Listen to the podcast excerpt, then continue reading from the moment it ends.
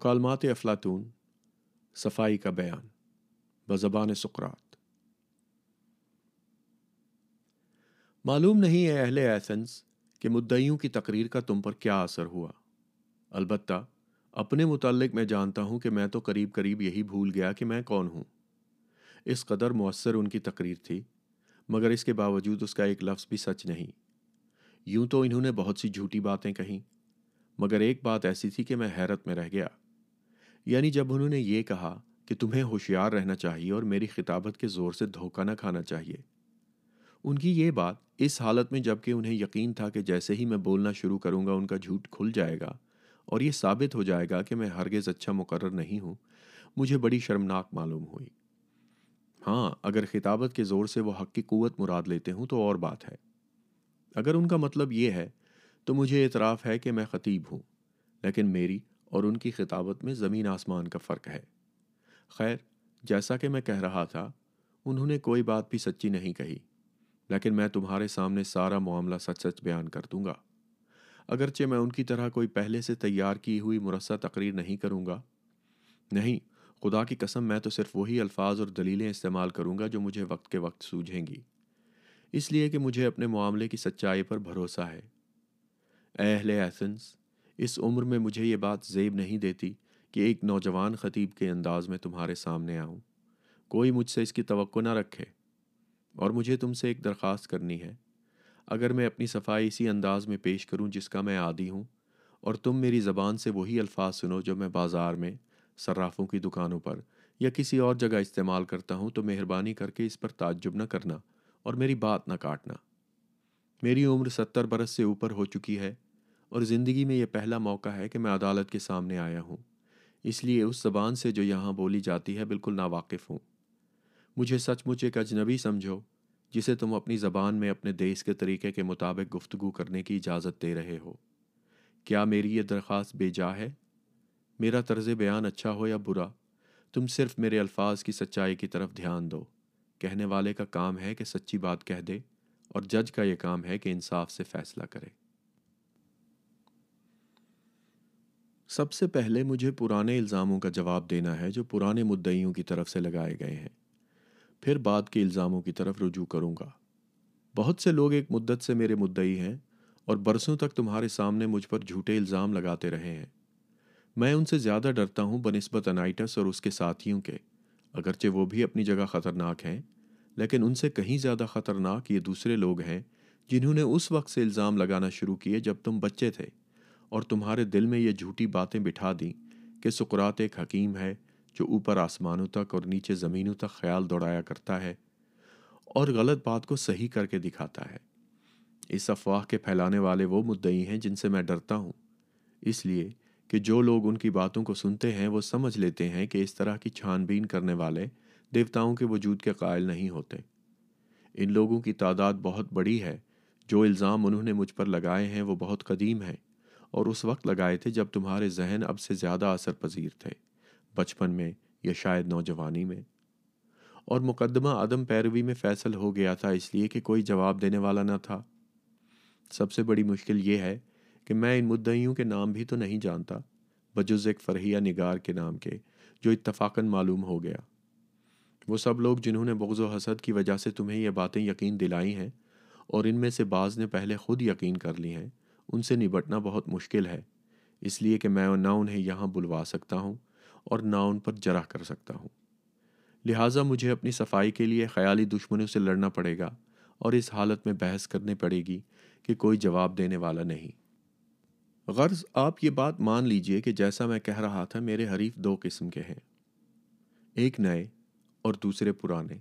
اور غالباً آپ بھی اس بات کو مناسب سمجھیں گے کہ پہلے میں پرانے حریفوں کا جواب دوں، اس لیے کہ ان کے الزامات تم لوگوں نے بہت پہلے سے سنے ہیں اور بار بار سنے ہیں۔ اچھا تو اب مجھے اپنی صفائی پیش کرنی ہے اور یہ کوشش کرنی ہے کہ جو بدنامی بہت دن سے چلی آتی ہے، اسے تھوڑی سی دیر میں دور کر دوں۔ خدا مجھے کامیاب کرے، بشرطے کہ یہ کامیابی میرے اور تمہارے لیے مفید ہو، یا مجھے اس سے اپنے مقصد میں مدد ملے۔ یہ کام کچھ آسان نہیں ہے، میں اس کی نوعیت کو اچھی طرح جانتا ہوں۔ اس لیے انجام کو خدا پر چھوڑ کر قانون کے حکم کے مطابق میں اپنی صفائی پیش کرتا ہوں۔ میں بالکل ابتدا سے شروع کروں گا اور سب سے پہلے یہ پوچھوں گا کہ وہ کون سا الزام ہے جس کی وجہ سے میری اتنی بدنامی ہوئی ہے اور جس نے ملیٹس کو مجھ پر یہ مقدمہ چلانے کی ہمت دلائی ہے۔ ہاں تو یہ بدنام کرنے والے کیا کہتے ہیں؟ ان لوگوں کو مستقیس مان کر میں ان کی گفتگو کا خلاصہ ایک حلفیہ بیان کی شکل میں پیش کرتا ہوں۔ یہ سکرات بڑا پاپی ہے اور عجیب و غریب آدمی ہے۔ وہ زمین و آسمان کی ہر چیز کا کھوج لگانا چاہتا ہے۔ غلط بات کو صحیح کر کر دکھاتا ہے اور دوسروں کو بھی انہی خیالات کی تعلیم دیتا ہے۔ یہ ہے ان کا الزام۔ یہ وہی بات ہے جو تم نے خود ارسٹوفنیس کے فرحیہ ناٹک میں دیکھی ہوگی۔ اس نے ایک شخص سکرات کا ذکر کیا ہے جو یہ دعویٰ کرتا پھرتا ہے کہ وہ ہوا پر چل سکتا ہے۔ اور ان مسائل کے متعلق بہت کچھ بکواس کرتا ہے جن میں مجھے بھی دخل نہیں۔ اگرچہ اس کے یہ معنی نہیں کہ میں فلسفہ طبیعی کے جاننے والوں کو حقیر سمجھتا ہوں۔ اگر میلیٹس مجھ پر یہ الزام لگائے تو مجھے سخت افسوس ہوگا۔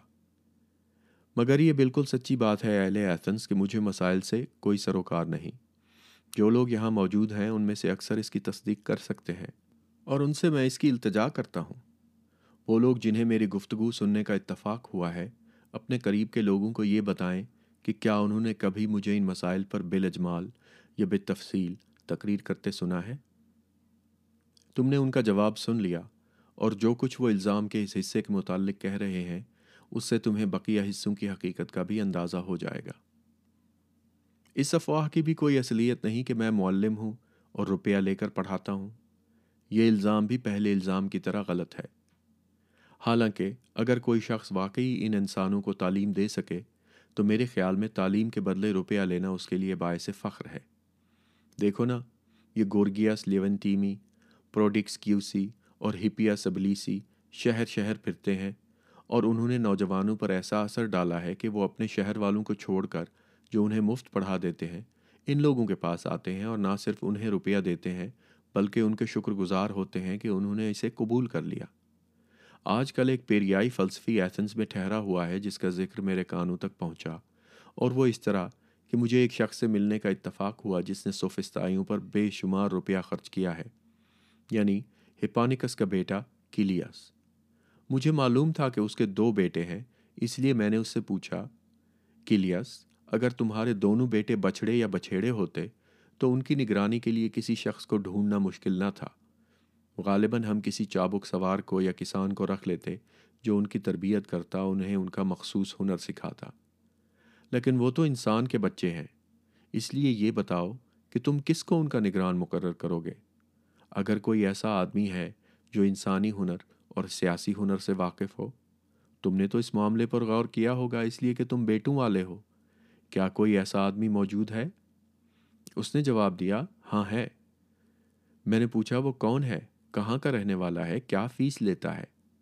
اس نے کہا، وہ شخص ایونینس پیریائی ہے اور اس کی فیس پانچ مینی ہے۔ میں نے اپنے دل میں سوچا کہ مبارک ہے یہ ایوینیس اگر واقعی اس قدر عالم فاضل ہے اور اتنی کم فیس پر پڑھاتا ہے۔ اگر مجھ میں یہ قابلیت ہوتی تو مجھے اس پر بڑا گھمنڈ ہوتا۔ شاید اہل ایتھنس تم میں سے کوئی یہ جواب دے۔ یہ تو ٹھیک ہے سکرات مگر تم پر جو الزام لگائے جاتے ہیں، آخر ان کی وجہ کیا ہے؟ کوئی تو انوکھی حرکت ہوگی جو تم نے کی ہوگی۔ تمہارے بارے میں یہ افواہیں کبھی مشہور نہ ہوتی اگر تم اوروں کی طرح ہوتے۔ ہمیں بتاؤ کہ ان کا کیا سبب ہے۔ اس لیے کہ اگر ہم نے تمہارے معاملے کا فیصلہ کرنے میں جلد بازی سے کام لیا تو ہمیں بہت افسوس ہوگا۔ میرے خیال میں یہ ایک معقول سوال ہے اور میں تمہیں یہ سمجھانے کی کوشش کروں گا کہ میرے حکیم کہلانے کی اور اس قدر بدنام ہو جانے کی کیا وجہ ہے۔ مہربانی کر کے غور سے سنو۔ شاید تم میں سے بعض یہ سمجھیں کہ میں مذاق کر رہا ہوں، لیکن میں ایمان سے کہتا ہوں کہ جو کچھ میں تمہارے سامنے بیان کروں گا، وہ حرف بحرف سچ ہے۔ اے اہل ایتھنس میری اس شہرت کی بنیاد ایک قسم کی حکمت ہے جو واقعی مجھ میں موجود ہے۔ اگر تم مجھ سے پوچھو کہ کس قسم کی حکمت، تو میں جواب دوں گا کہ وہ حکمت جس کا حاصل کرنا شاید انسانوں کے امکان میں ہے، اور اس حد تک میں اپنے آپ کو حکیم سمجھتا ہوں۔ لیکن جن لوگوں کا میں ذکر کر رہا ہوں، وہ ایک فوق انسانی حکمت کے مالک ہیں، جسے میں شاید بیان بھی نہ کر سکوں۔ اس لیے کہ مجھ میں وہ موجود ہی نہیں۔ اور جو شخص کہتا ہے کہ ہے، وہ جھوٹ بولتا ہے اور مجھے بدنام کرتا ہے۔ یہاں اہل ایتھنس مجھے تم سے یہ درخواست کرنی ہے کہ مہربانی کر کے میری بات نہ کاٹنا، چاہے میرے الفاظ تمہیں کتنے ہی مبالغہ آمیز معلوم ہوں۔ اس لیے کہ جو کچھ میں کہوں گا، وہ میرا کال نہیں ہے۔ میں ایک ایسے گواہ کا حوالہ دوں گا جو یقیناً قابل اعتبار ہے۔ یہ گواہ ڈیلفی کا دیوتا ہے۔ وہ تمہیں بتائے گا کہ مجھ میں حکمت ہے یا نہیں، اور اگر ہے تو کس قسم کی۔ تم شریفون کو تو جانتے ہوگے، وہ میرا بھی دوست تھا اور تمہارا بھی۔ اس لیے کہ جو لوگ حال میں جلا وطن کیے گئے تھے، ان میں وہ بھی شامل تھا اور تمہارے ساتھ ہی واپس آیا تھا۔ تمہیں معلوم ہے کہ یہ شریفون جو کام کرتا تھا، بے دھڑک کر گزرتا تھا۔ ایک بار وہ ڈیلفی گیا اور اس نے پیش گوئی کرنے والے دیوتا سے بڑی بے باکی سے پوچھا، جیسا میں کہہ چکا ہوں، مہربانی کر کے میری بات نہ کاٹنا۔ تو اس نے دیوتا سے پوچھا کہ کیا کوئی شخص سکرات سے زیادہ دانش مند ہے؟ اور پتھیا کی دیوی نے جواب دیا کہ نہیں، کوئی اس سے زیادہ دانش مند نہیں۔ شریفون خود تو مر چکا ہے، مگر اس کا بھائی عدالت میں موجود ہے اور وہ میرے قول کی تصدیق کرے گا۔ تم پوچھتے ہو کہ میں نے اس بات کا ذکر کیوں کیا؟ اس لیے کہ میں تمہیں یہ سمجھانا چاہتا ہوں کہ میرے اس قدر بدنام ہونے کی وجہ کیا ہے۔ میں نے جب یہ جواب سنا تو اپنے دل میں کہا کہ آخر دیوتا کا مطلب کیا ہے اور یہ معمہ کیا ہے؟ اس لیے کہ مجھے تو معلوم ہے کہ مجھ میں دانش و حکمت تھوڑی نہ بہت سرے سے ہے ہی نہیں۔ پھر آخر اس کے اس قول کے کیا معنی ہے کہ میں سب انسانوں سے زیادہ دانش مند ہوں؟ بہرحال وہ دیوتا ہے، جھوٹ تو بول نہیں سکتا۔ یہ تو اس کی فطرت کے خلاف ہے۔ بہت غور کرنے کے بعد اس بات کو آزمانے کا ایک طریقہ سمجھ میں آیا۔ میں نے سوچا کہ اگر مجھے کوئی اپنے سے زیادہ دانش مند آدمی مل جائے تو اس قول کے خلاف ایک دلیل ہاتھ آ جائے گی اور میں اسے لے کر دیوتا کے سامنے جا سکوں گا۔ میں اس سے کہوں گا، دیکھو، یہ شخص مجھ سے زیادہ دانش مند ہے۔ تم نے تو کہا تھا کہ میں سب سے زیادہ دانش مند ہوں۔ چنانچہ میں ایک شخص کے پاس گیا جو دانش مند مشہور تھا اور اسے ٹٹولا۔ اس کا نام بتانے کی ضرورت نہیں، وہ ایک سیاسی لیڈر تھا جسے میں نے امتحان کے لیے چنا تھا۔ تو یہ نتیجہ نکلا۔ اس سے باتیں کرنے کے بعد مجھے یہ رائے قائم کرنی پڑی کہ حقیقت میں وہ دانش مند نہیں ہے، اگرچہ بہت سے لوگ اسے دانش مند سمجھتے ہیں اور سب سے زیادہ وہ خود اپنے کو سمجھتا ہے۔ میں نے اسے یہ سمجھانا چاہا کہ وہ اپنے کو دانش مند سمجھتا ہے، مگر حقیقت میں ایسا نہیں ہے۔ اس کا نتیجہ یہ ہوا کہ وہ مجھ سے نفرت کرنے لگا اور کئی اور آدمی بھی جو وہاں موجود تھے اور میری باتیں سن رہے تھے، میرے دشمن ہو گئے۔ اس لیے میں اپنے دل میں یہ کہہ کر وہاں سے چلا آیا۔ یوں تو غالباً ہم دونوں میں سے ایک کو بھی کسی اچھی اور معقول چیز کا علم حاصل نہیں ہے، مگر اس سے میں پھر بھی بہتر ہوں۔ اس لیے کہ وہ کچھ نہیں جانتا، مگر سمجھتا یہ ہے کہ جانتا ہے، اور میں نہ کچھ جانتا ہوں اور نہ یہ سمجھتا ہوں کہ میں جانتا ہوں۔ گویا اس اعتبار سے میں اس کے مقابلے میں کسی قدر فائدے میں ہوں۔ اس کے بعد میں ایک اور شخص کے پاس گیا، جسے اس سے بھی بڑھ کر دانش مندی کا دعویٰ تھا اور پھر اسی نتیجے پر پہنچا۔ اس طرح وہ اور اس کے علاوہ اور بہت سے لوگ میرے دشمن ہو گئے۔ اسی طرح ایک ایک کر کے میں لوگوں کے پاس جاتا رہا۔ میں جانتا تھا کہ میرے دشمن بڑھتے جاتے ہیں اور یہ میرے لیے بہت افسوس اور اندیشے کی بات تھی۔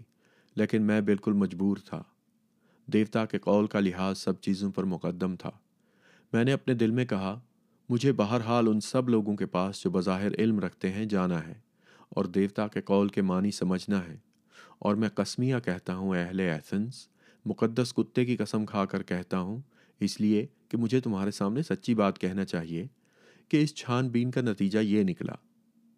میں نے دیکھا کہ جن لوگوں کی سب سے زیادہ شہرت ہے وہی سب سے زیادہ بے وقوف ہیں، اور جو لوگ معزز نہیں ہیں، وہ حقیقت میں ان سے بہتر اور زیادہ دانش مند ہے میں تمہیں اپنی تگ و دو کا، جسے میں ہر کو لیس کی ہفت خواں کہہ سکتا ہوں، قصہ سناتا ہوں۔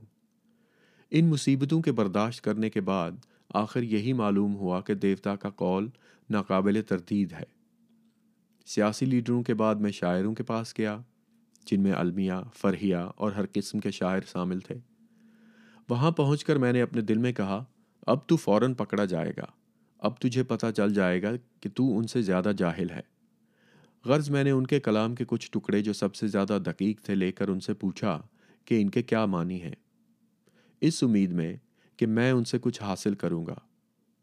یقین مانو مجھے یہ کہتے ہوئے شرم سی آتی ہے، مگر مجبوراً کہنا پڑتا ہے کہ جو لوگ یہاں موجود ہیں، ان میں سے ہر شخص ان کی شاعری کے متعلق اس سے بہتر گفتگو کرتا ہے جیسی کہ انہوں نے خود کی۔ تب مجھے معلوم ہوا کہ شاعر حکمت کے ذریعے سے شعر نہیں کہتے، بلکہ ایک طرح کے الہام کے ذریعے سے۔ ان کا حال کاہنوں کا سا ہے، جو بہت سی اچھی باتیں کہتے ہیں، لیکن ان کا مطلب نہیں سمجھتے۔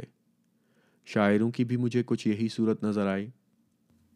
اس کے علاوہ میں نے یہ دیکھا کہ اپنی شاعری کے بل پر وہ اپنے آپ کو دوسری چیزوں میں بھی دانش مند سمجھتے ہیں جن میں انہیں کوئی دخل نہیں۔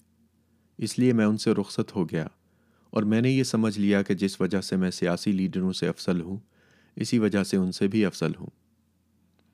آخر میں سناؤں کے پاس گیا۔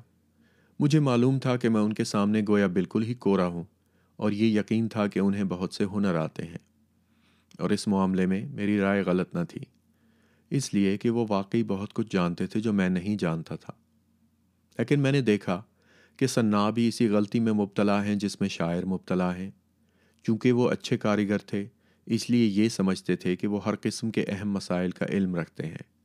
ان کے اس نقص نے ان کی ساری دانش مندی کو چوپٹ کر دیا تھا۔ اس لیے میں نے پیش گوئی کرنے والے دیوتا کی طرف سے اپنے آپ سے یہ سوال کیا کہ کیا تو یہ چاہتا ہے کہ جیسا اب ہے، ویسا ہی رہے؟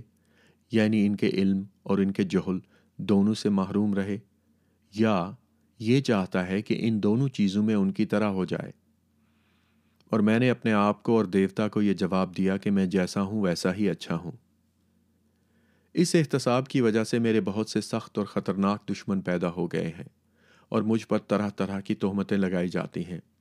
میں حکیم کہلاتا ہوں، اس لیے کہ جو لوگ میری گفتگو سنتے ہیں، وہ اپنے دل میں یہ سمجھ لیتے ہیں کہ جس حکمت کی کمی میں دوسروں میں پاتا ہوں، وہ خود مجھ میں موجود ہے۔ مگر حقیقت یہ ہے اہل ایتھنس کہ خدا کے سوا اور کوئی حکیم نہیں، اور اپنے جواب میں اسے یہ دکھانا منظور ہے کہ انسانوں کی حکمت کوئی قدر و قیمت نہیں رکھتی۔ اصل میں وہ سکرات کا ذکر نہیں کرتا ہے، بلکہ میرے نام کو محض مثال کے طور پر استعمال کرتا ہے۔ گویا یہ کہتا ہے کہ اے انسانوں، تم میں سب سے زیادہ دانش مند وہ شخص ہے جو سکرات کی طرح یہ جانتا ہے کہ اس کی حکمت دراصل کوئی قیمت نہیں رکھتی۔ لہٰذا میں دیوتا کے حکم کی تعمیل میں دنیا بھر میں مارا مارا پھرتا ہوں اور جو شخص خواہ و شہر کا ہو یا باہر کا دیکھنے میں دانش مند معلوم ہوتا ہے، اس کی دانش مندی کی چھان بین کرتا ہوں۔ اور اگر وہ دانش مند نہ ہو، تو دیوتا کے قول کو صحیح ثابت کرنے کے لیے میں اس پر یہ ثابت کر دیتا ہوں کہ وہ دانش مند نہیں ہے۔ میں ہر وقت اپنی دھن میں لگا رہتا ہوں اور مجھے نہ ملکی معاملات کی طرف توجہ کرنے کی فرصت ہے نہ ذاتی کاروبار کی طرف۔ بلکہ دیوتا کی اطاعت میں مصروف رہنے کی وجہ سے میں بالکل مفلس ہو گیا ہوں۔ ایک اور بات بھی ہے۔ دولت مند طبقے کے نوجوان جنہیں کچھ زیادہ کام نہیں ہے، خود بخود میرے گرد جمع ہو جاتے ہیں۔ ان کو شوق ہے کہ جھوٹا دعویٰ کرنے والوں کی جانچ ہوتے ہوئے دیکھیں۔ کبھی کبھی وہ میری نقل کرتے ہیں اور خود بھی دوسروں کی جانچ کرنے لگتے ہیں۔ انہیں بہت جلد یہ بات معلوم ہو جاتی ہے کہ بہت کثرت سے ایسے لوگ موجود ہیں جن کو یہ زوم ہے کہ وہ کچھ جانتے ہیں۔ حالانکہ حقیقت میں کچھ بھی نہیں جانتے۔ اور وہ لوگ جن کی اس طرح جانچ کی جاتی ہے، ان نوجوانوں سے خفا ہونے کی بجائے مجھ سے خفا ہو جاتے ہیں۔ وہ کہتے ہیں، یہ کم بخت سکرات یہ نوجوانوں کو بہکانے والا مفسد۔ اور اگر کوئی ان سے پوچھے کہ کیوں وہ کون سی بری بات کرتا ہے یا سکھاتا ہے، تو وہ کچھ جواب نہیں دے سکتے۔ لیکن اپنی گھبراہٹ کو چھپانے کے لیے وہ ان ترشے ترشائے الزاموں کو دہرا دیتے ہیں جو سب فلسفیوں پر لگائے جاتے ہیں۔ مثلا، آسمان کے اوپر اور زمین کے نیچے کی چیزوں کے متعلق درس دینا، دیوتاؤں پر عقیدہ نہ رکھنا اور غلط بات کو صحیح کر دکھانا۔ اس لیے کہ وہ اس بات کا اعتراف نہیں کرنا چاہتے کہ ان کے دعوائے علم کی کلی کھل گئی ہے، جو اصل وجہ ہے۔ چونکہ یہ لوگ تعداد میں بہت ہیں من چلے اور مستعد ہیں پرا باندھے لڑائی کے لیے تیار ہیں اور پھر مؤثر طرز بیان رکھتے ہیں۔ اس لیے انہوں نے شور مچا کر اور سخت سے سخت تہمتیں تراش کر تمہارے کان میری طرف سے بھر دیے ہیں۔ یہی وجہ ہے کہ میرے تینوں مدعی ملیٹس، انائٹس اور لائکن مجھ پر حملہ کر رہے ہیں۔ ملیٹس شاعروں کی طرف سے لڑ رہا ہے، انائٹس سناؤں اور سیاسی لیڈروں کی طرف سے اور لائکن فن خطابت کے ماہروں کی طرف سے۔ اور جیسا کہ میں نے شروع میں کہہ دیا تھا، مجھے امید نہیں رکھنی چاہیے کہ میں تہمتوں کے اس انبار کو دم بھر میں رد کر دوں گا۔ یہ ہے اے اہل ایتھنس سچی بات اور پوری بات۔ نہ میں نے کوئی بات چھپائی ہے اور نہ اپنی طرف سے گھڑی ہے۔ پھر بھی میں یہ جانتا ہوں کہ وہ میری صاف گوئی کی وجہ سے مجھ سے نفرت کرتے ہیں۔ اور سچ پوچھئے تو ان کی نفرت اس بات کا ثبوت ہے کہ میں سچ کہہ رہا ہوں۔ اسی لیے میرے خلاف یہ تعصب پیدا ہو گیا ہے۔ اس کے سوا کوئی وجہ نہیں۔ جیسا کہ تمہیں اس تحقیقات سے یا اور کسی تحقیقات سے جو آئندہ کی جائے گی معلوم ہو جائے گا۔ پہلی قسم کے مدعیوں کا میں کافی جواب دے چکا۔ اب دوسری قسم والوں کی طرف رجوع کرتا ہوں۔ ان کا سرگروہ ملیٹس ہے، جو اپنے آپ کو ملک کا سچا دوست کہتا ہے۔ ان کے مقابلے میں بھی مجھے اپنی صفائی پیش کرنی ہے۔ آؤ، اب ان کا حلفی بیان پڑھیں۔ اس کا مضمون کچھ اس قسم کا ہے۔ سکرات برے کام کرتا ہے، نوجوانوں کو بگاڑتا ہے، ریاست کے دیوتاؤں کو نہیں مانتا، بلکہ الگ دیوتا رکھتا ہے۔ یہ ہے وہ الزام۔ اب ہم اس کی ہر ایک مد پر الگ الگ غور کریں گے۔ وہ کہتا ہے کہ میں برے کام کرتا ہوں، نوجوانوں کو بگاڑتا ہوں۔ مگر میرا یہ دعویٰ ہے، اے اہل ایتھنس کہ خود ملیٹس بہت برا کام کرتا ہے۔ اس معنی میں کہ وہ اس قدر سنجیدہ بنتا ہے، حالانکہ محض مذاق کر رہا ہے۔ اور جن چیزوں سے دراصل اسے کبھی مطلق لگاؤ نہ تھا، ان میں جھوٹ موٹ، جوش اور دلچسپی کا اظہار کرنے کے لیے لوگوں پر مقدمہ چلاتا ہے۔ اور اس دعوے کا ثبوت میں تمہارے آگے پیش کرنے کی کوشش کروں گا۔ ملیٹس، تم ادھر آؤ تاکہ میں تم سے سوال پوچھوں۔ تم تو نوجوانوں کی اصلاح کے مسئلے پر بہت غور کیا کرتے ہو نا؟ ہاں کیا کرتا ہوں؟ تو ذرا ججوں کو یہ بتاؤ کہ ان کی اصلاح کرنے والا کون ہے۔ تمہیں تو یہ بات معلوم ہونی چاہیے، اس لیے کہ ان کے بگاڑنے والے کا تم نے بڑی محنت سے پتہ چلایا ہے۔ اور میرے قول کو نقل کر کے مجھے ججوں کے سامنے ملزم ٹھہرا رہے ہو۔ تو پھر بولو نا، ججوں کو یہ بتا دو کہ ان کی اصلاح کرنے والا کون ہے۔ اب تم خود ہی دیکھو ملیٹس کہ تم خاموش ہو اور تمہارے پاس کوئی جواب نہیں ہے۔ کیا یہ شرم کی بات نہیں ہے؟ اور اس سے میرے اس دعوے کا کافی ثبوت نہیں ملتا کہ تمہیں اس معاملے سے کوئی دلچسپی نہیں ہے۔ بولو میرے دوست، ان کی اصلاح کرنے والا کون ہے؟ قوانین۔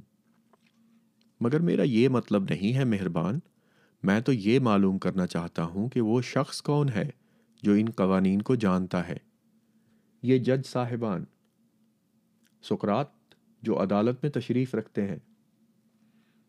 کیا تمہارا یہ مطلب ہے ملیٹس کہ یہ لوگ نوجوانوں کی تربیت اور اصلاح کر سکتے ہیں، یقیناً کر سکتے ہیں۔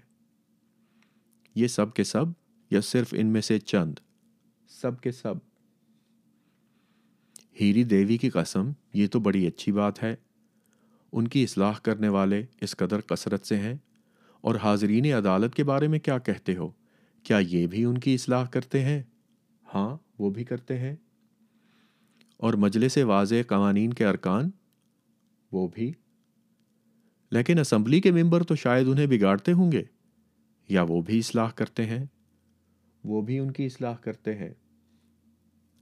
تو ایتھنس کا ہر باشندہ ان کی اصلاح کرتا ہے اور ان کی سیرت کو بلند کرتا ہے بجز میرے۔ صرف میں ہی ان کا بگاڑنے والا ہوں۔ تم یہی کہتے ہو نا؟ ہاں یہی کہتا ہوں اور بہت زور کے ساتھ کہتا ہوں۔ اگر تمہارا کہنا ٹھیک ہے تو میں بہت ہی بدبخت آدمی ہوں۔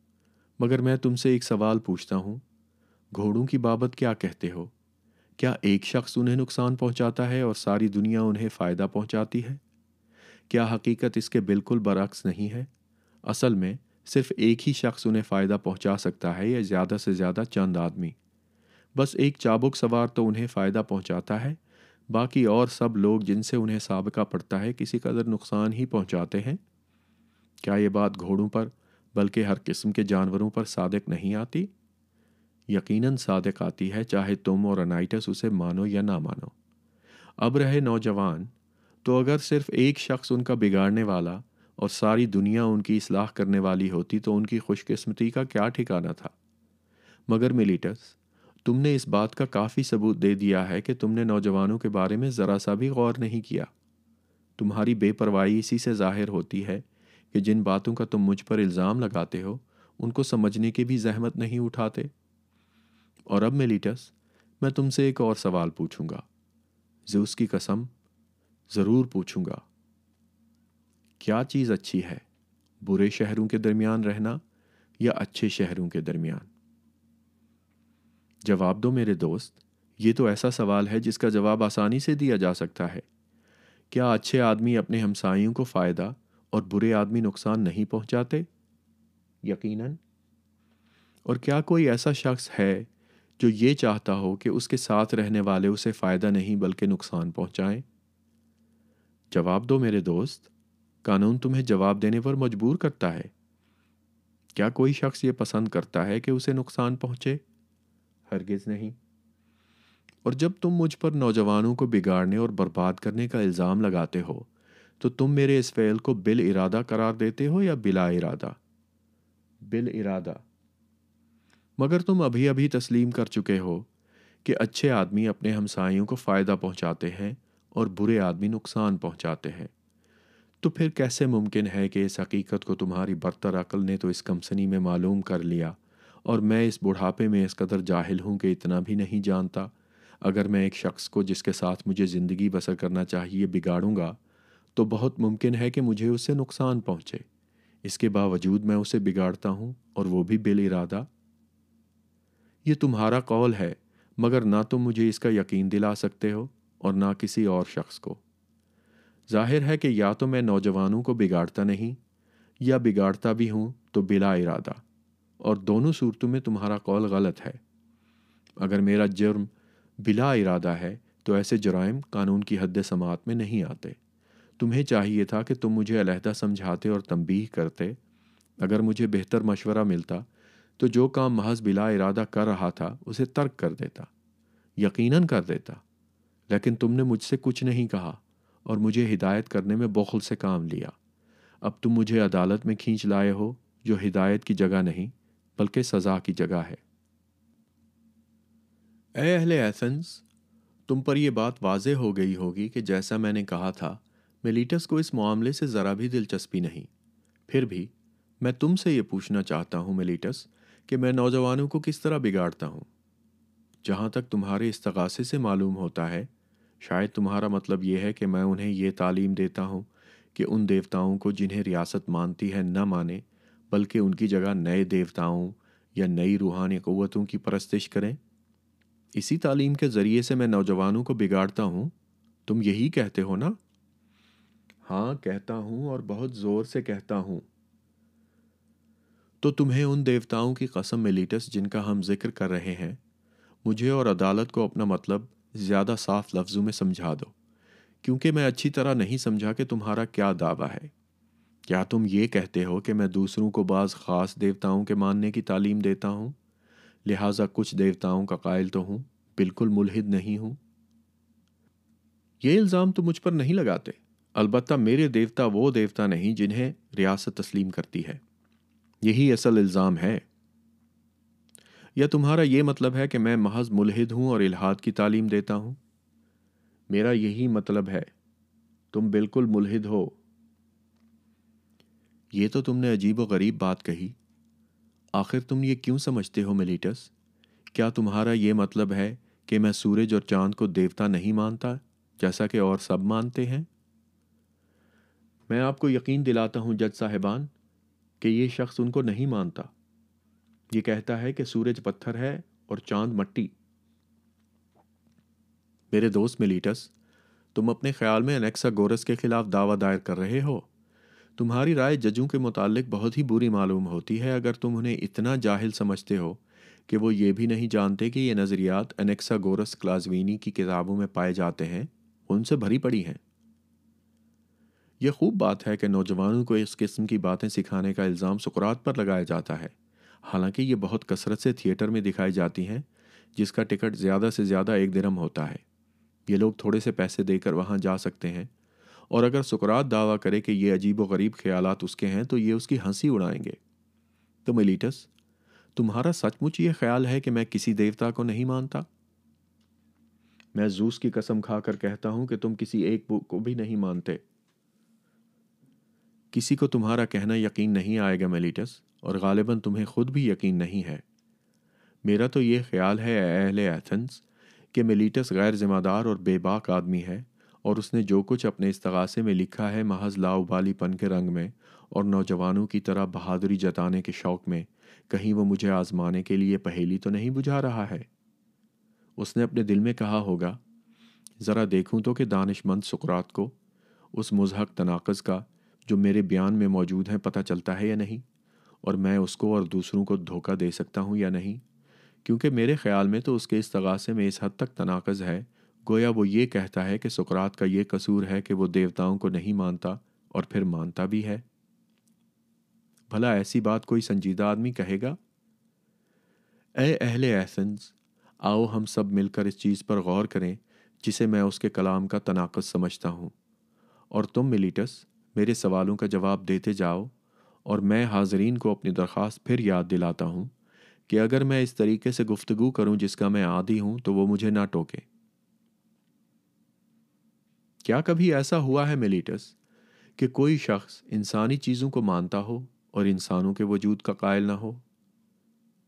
میں یہ چاہتا ہوں اے اہل ایتھنس کہ وہ میرے سوالوں کا جواب دے اور بار بار میری تقریر میں خلل انداز ہونے کی کوشش نہ کرے۔ کیا کبھی ایسا ہوا ہے کہ کوئی شخص شہ سواری کا قائل ہو اور گھوڑوں کے وجود کا قائل نہ ہو یا بانسری بجانے کا قائل اور بانسری بجانے والوں کا منکر ہو؟ اچھا میرے دوست، تم جواب نہیں دیتے تو میں خود تمہارے سامنے جواب دیتا ہوں کہ ایسا کبھی نہیں ہوا۔ مگر اب مہربانی کر کے دوسرے سوال کا جواب دو۔ کیا یہ ممکن ہے کہ انسان روحانی اور الہی قوتوں کا قائل ہو مگر روحوں کو یا دیوتاؤں کو نہ مانتا ہو؟ نہیں، یہ ناممکن ہے۔ میں کیسا خوش قسمت ہوں کہ میں نے عدالت کی مدد سے تم سے یہ جواب لے ہی لیا۔ مگر تم نے اپنے استغاثے میں حلفیہ بیان کیا ہے کہ میں الہی یا روحانی قوتوں پر اس سے بحث نہیں کہ نئی یا پرانی عقیدہ رکھتا ہوں اور اس کی تعلیم دیتا ہوں۔ تو بہرحال میں روحانی قوتوں کا قائل ہوں۔ یہ تم اپنے حلفیہ بیان میں کہہ چکے ہو۔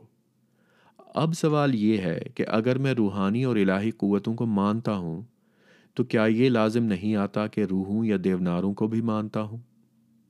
یقیناً لازم آتا ہے۔ لہٰذا میں یہ فرض کیے لیتا ہوں کہ تمہاری خاموشی رضامندی ظاہر کرتی ہے۔ اچھا تو یہ روحیں اور دیونار کیا ہیں؟ ظاہر ہے یا تو دیوتا یا دیوتاؤں کے بیٹے، ہے کہ نہیں؟ یقیناً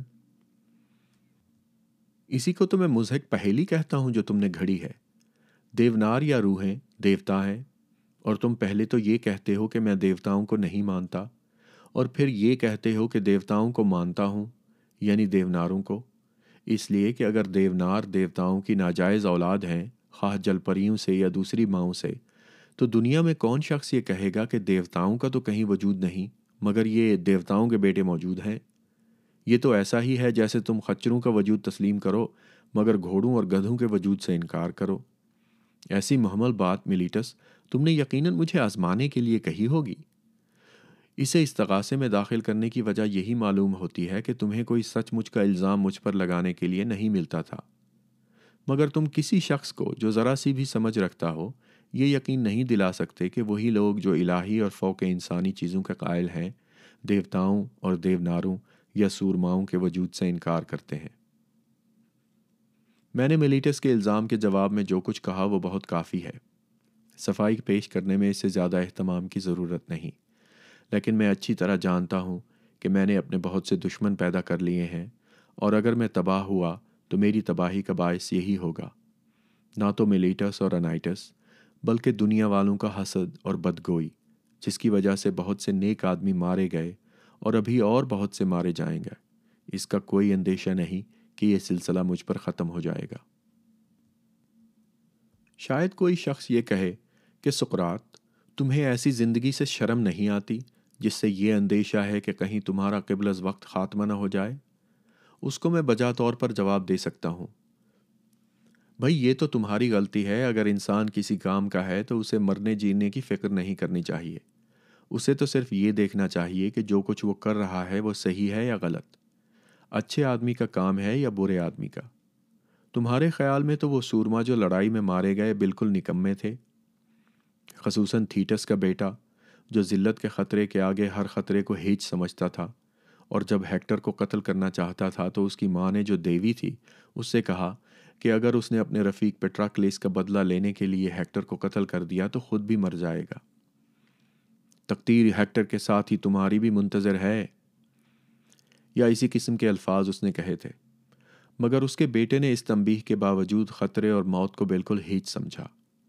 وہ ان سے نہیں ڈرتا تھا، مگر ذلت کی زندگی بسر کرنے سے اور اپنے دوست کا بدلہ نہ لینے سے ڈرتا تھا۔ اس نے جواب دیا، مجھے اپنے دشمن سے بدلہ لے کر فوراً مر جانے دو۔ یہ اس سے اچھا ہے کہ میں ان چونچدار جہازوں کے پاس بیٹھا رہوں لوگوں کے تمسخر کا نشانہ اور زمین کا بوجھ بن جاؤں۔ اکیلس کو موت اور خطرے کی ذرا بھی پرواہ نہ تھی، اس لیے کہ جہاں انسان کی جگہ ہو، خواہ وہ اپنی خوشی سے وہاں کھڑا ہو یا کسی سردار نے کھڑا کیا ہو، وہیں اسے خطرے کے وقت قدم گاڑ دینے چاہیے۔ اسے نہ موت کا خیال کرنا چاہیے، نہ اور کسی چیز کا، بلکہ صرف ذلت سے بچنے کا۔ اس قول کو اے اہل ایتھنز، حرف بحرف سمجھو۔ اے اہل ایتھنز جب ان سپاہ سالاروں نے جنہیں تم نے پوٹیڈیا اور ایمفی پولیس اور دلی میں میرا سردار مقرر کیا تھا، مجھے حکم دیا تو میں اور لوگوں کی طرح اپنی جگہ پر قدم جمائے موت کے مقابلے پر ڈٹا رہا۔ کتنے تعجب کی بات ہوگی اگر اب جبکہ میرے خیال میں خدا مجھے یہ حکم دیتا ہے کہ میں ایک فلسفی کا فرض یعنی اپنے آپ کو اور دوسروں کو ٹٹولنے کا کام انجام دوں، موت کے یا کسی اور چیز کے ڈر سے میں اپنی جگہ کو چھوڑ کر بھاگ جاؤں؟ حقیقت میں یہ نہایت عجیب بات ہوگی اور مجھ پر عدالت میں یہ الزام بجا طور پر لگایا جا سکے گا کہ میں دیوتاؤں کے وجود کا منکر ہوں۔ اگر میں نے موت کے خوف سے پیش گوئی کرنے والے دیوتا کے حکم سے سرتابی کی، یہ سمجھ کر کہ میں دانش مند ہوں حالانکہ نہیں ہوں، کیونکہ موت سے ڈرنا محض نمائشی دانش مندی ہے، حقیقی حکمت نہیں۔ گویا انسان ایک نامعلوم چیز کے معلوم ہونے کا دعویٰ کرتا ہے، حالانکہ کوئی نہیں جانتا کہ موت جسے لوگ خوف کی حالت میں بدترین چیز سمجھتے ہیں، کہیں بہترین چیز نہ ہو۔ کیا یہ جہالت کی شرمناک قسم نہیں ہے کہ جس چیز کو انسان نہیں جانتا، اسے یہ سمجھتا ہے کہ میں جانتا ہوں؟ صرف اسی اعتبار سے میں اپنے آپ کو عام آدمیوں سے مختلف سمجھتا ہوں، اور شاید ان سے زیادہ دانش مند ہونے کا دعویٰ بھی کر سکتا ہوں کہ گو، میں دنیا کے متعلق بہت کم جانتا ہوں، مگر مجھے یہ غلط فہمی نہیں ہے کہ میں جانتا ہوں۔ پھر بھی مجھے اتنا معلوم ہے کہ جو اپنے سے بہتر ہو، خواہ وہ دیوتا ہو یا انسان، اس کی نافرمانی کرنا بری اور شرمناک بات ہے۔ اور میں کبھی اس چیز سے خوف اور گریز نہیں کروں گا جس کے اچھے ہونے کا امکان ہے، اس چیز کے مقابلے میں جس کے برے ہونے کا یقین ہے۔ اس لیے اگر تم مجھے چھوڑ دو اور انائٹس کی بات نہ مانو، جس نے یہ کہا تھا کہ جب ایک بار سکرات پر مقدمہ چلایا گیا ہے تو اسے مار ڈالنا بہتر ہے، ورنہ پھر مقدمہ ہی نہ چلانا چاہیے تھا۔ اگر اب یہ بچ گیا تو تمہارے لڑکے اس کی باتیں سن کر بالکل بگڑ جائیں گے۔ اگر تم مجھ سے کہو کہ سکرات اب کی بار ہم انائٹس کا کہنا نہیں سنتے اور تمہیں چھوڑے دیتے ہیں، لیکن اس شرط پر کہ آئندہ سے تم اس طرح کا غور و فکر اور چھان بین نہ کرو اور اگر تم پھر یہ کرتے ہوئے پکڑے گئے تو قتل کر دیے جاؤ گے۔ اگر اس شرط پر تم مجھے چھوڑو تو میں یہ جواب دوں گا۔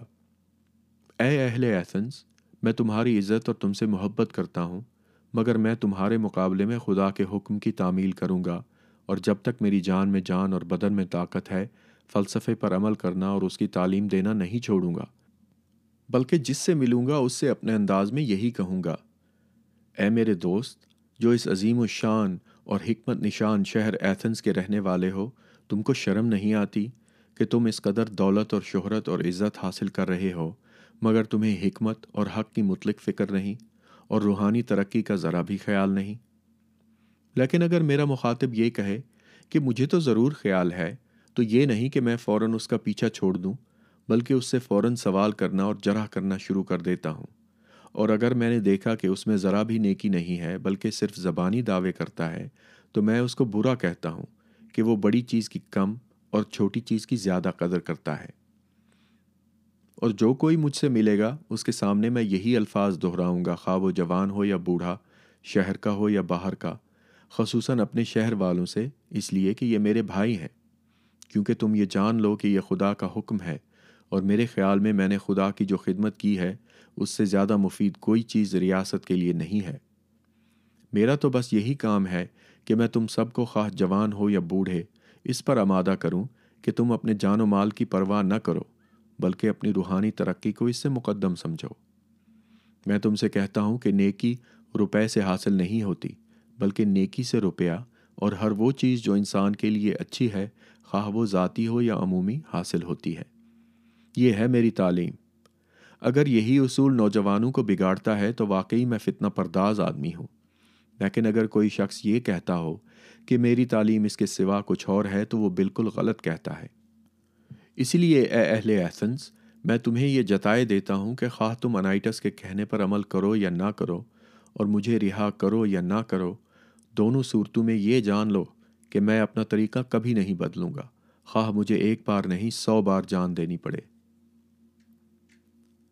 اے اہل ایتھنس میری بات نہ کاٹو، بلکہ جو کچھ میں کہتا ہوں اس کو سنو۔ ہمارے آپس میں یہ بات طے ہو چکی ہے کہ تم میری تقریر آخر تک سنو گے۔ مجھے کچھ اور بھی کہنا ہے جسے سن کر شاید تم چیخ اٹھو۔ لیکن میرے خیال میں میری بات سننا تمہارے لیے اچھا ہوگا۔ اس لیے میں تم سے درخواست کرتا ہوں کہ شور نہ مچانا۔ میں تمہیں یہ بتانا چاہتا ہوں کہ اگر تم مجھ جیسے شخص کو مار ڈالو گے تو تمہیں اس سے زیادہ نقصان پہنچے گا جتنا کہ مجھے پہنچے گا۔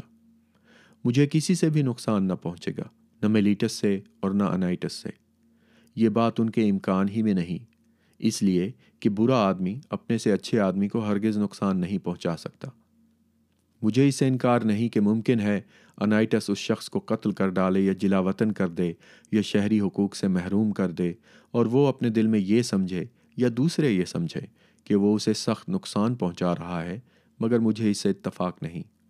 اس لیے کہ جو برا کام وہ کر رہا ہے یعنی دوسرے کی جان لینا، خود اس کے لیے اس سے کہیں زیادہ برا ہے۔ اے اہل ایتھنز، میں یہ بحث اپنے لیے نہیں کر رہا ہوں، جیسا کہ تم سمجھتے ہو، بلکہ تمہاری خاطر، تاکہ تم مجھ کو، جسے خدا نے تمہیں دیا ہے، سزا دے کر گناہ گار نہ بنو، کیونکہ اگر تم نے مجھے قتل کر دیا، تو تمہیں میرا کوئی جانشین آسانی سے نہ ملے گا۔ اگر میں ایک مضحک تشبیح استعمال کروں، تو یہ کہہ سکتا ہوں کہ ایک طرح کا ڈانس ہوں جو خدا نے ریاست کے لیے بھیجا ہے۔ اور ریاست ایک بہت بڑا اور شریف گھوڑا ہے، جو بھاری پن کی وجہ سے بہت سست ہے، اور جسے اس کی ضرورت ہے کہ کوئی اسے ڈنک مار کر حرکت میں لائے۔ میں وہ ڈانس ہوں، جسے خدا نے ریاست پر مسلط کر دیا ہے، اور جو ہر وقت اور ہر جگہ تم کو ستاتا اور اکساتا، سمجھاتا اور تنبیہ کرتا رہتا ہے۔ تمہیں میرا جیسا آدمی آسانی سے نہ ملے گا۔ اس لیے میں تمہیں یہ صلاح دیتا ہوں کہ مجھے چھوڑ دو۔ شاید تم جھلائے ہوئے ہو اس شخص کی طرح جسے کوئی دفتن سوتے سے جگا دے اور یہ سمجھتے ہو کہ تم انائٹس کے مشورے کے مطابق مجھے آسانی سے قتل کر سکتے ہو اور اس کے بعد عمر بھر آرام سے سوتے رہو گے۔ بجوس اس کے کہ خدا تمہارے بھلے کے لیے کوئی اور ڈانس بھیج دے۔ میں جو یہ کہتا ہوں کہ مجھے خدا نے تمہارے پاس بھیجا ہے، تو میرے پاس اس کا ثبوت بھی ہے اور وہ یہ ہے۔ اگر میں اور لوگوں کی طرح ہوتا تو یہ نہ کرتا کہ برسوں تک اپنے کاروبار کی طرف سے غفلت برتوں، اسے تباہ ہوتے ہوئے دیکھوں اور تمہارا کام کرتا رہوں۔ یعنی تم میں سے ہر ایک کے پاس باپ یا بڑے بھائی کی طرح جا کر نیکی کی تلقین کروں۔ ایسا کرنا انسانی فطرت کے خلاف ہوتا۔ اگر مجھے اس سے کوئی فائدہ ہوتا یا اس نصیحت کی کچھ فیس ملتی تو ایک بات بھی تھی۔ لیکن تم دیکھتے ہو کہ میرے مدعیوں کو بھی باوجود اپنی بے باکی کے یہ کہنے کی ضرورت نہیں کہ میں نے کبھی کسی شخص سے فیس لی ہو یا مانگی ہو۔ اس کی ان کے پاس کوئی شہادت نہیں اور میرے پاس اپنے قول کی سچائی کی کافی شہادت ہے یعنی میرا افلاس۔ ممکن ہے کسی شخص کو تعجب ہو کہ یہ کیا بات ہے کہ میں ذاتی طور پر لوگوں کو نصیحت کرتا ہوں اور ان کے معاملات میں دخل دیتا ہوں، لیکن اس کی جرت نہیں کرتا کہ سیاسی زندگی میں داخل ہو کر ریاست کو مشورہ دوں۔ میں تمہیں اس کی ایک وجہ بتاتا ہوں۔ تم نے مختلف اوقات میں اور مختلف مقامات پر مجھے ایک الہام یا غیبی اشارے کا ذکر کرتے ہوئے سنا ہے جو مجھ پر ظاہر ہوا کرتا ہے۔ یہی وہ دیوتا ہے جس کا ملیٹس نے اپنے استغاثے میں مذہقہ اڑایا ہے۔ یہ اشارہ جو ایک قسم کی آواز ہے، مجھے اس وقت سے محسوس ہونا شروع ہوا جب میں بچہ تھا۔ یہ ہمیشہ مجھے کسی بات سے منع کرتا ہے، مگر کبھی کسی کام کے کرنے کا حکم نہیں دیتا۔ یہی چیز مجھے سیاسیات میں داخل ہونے سے روکتی ہے اور میرے خیال میں اس کا روکنا بالکل بجا ہے۔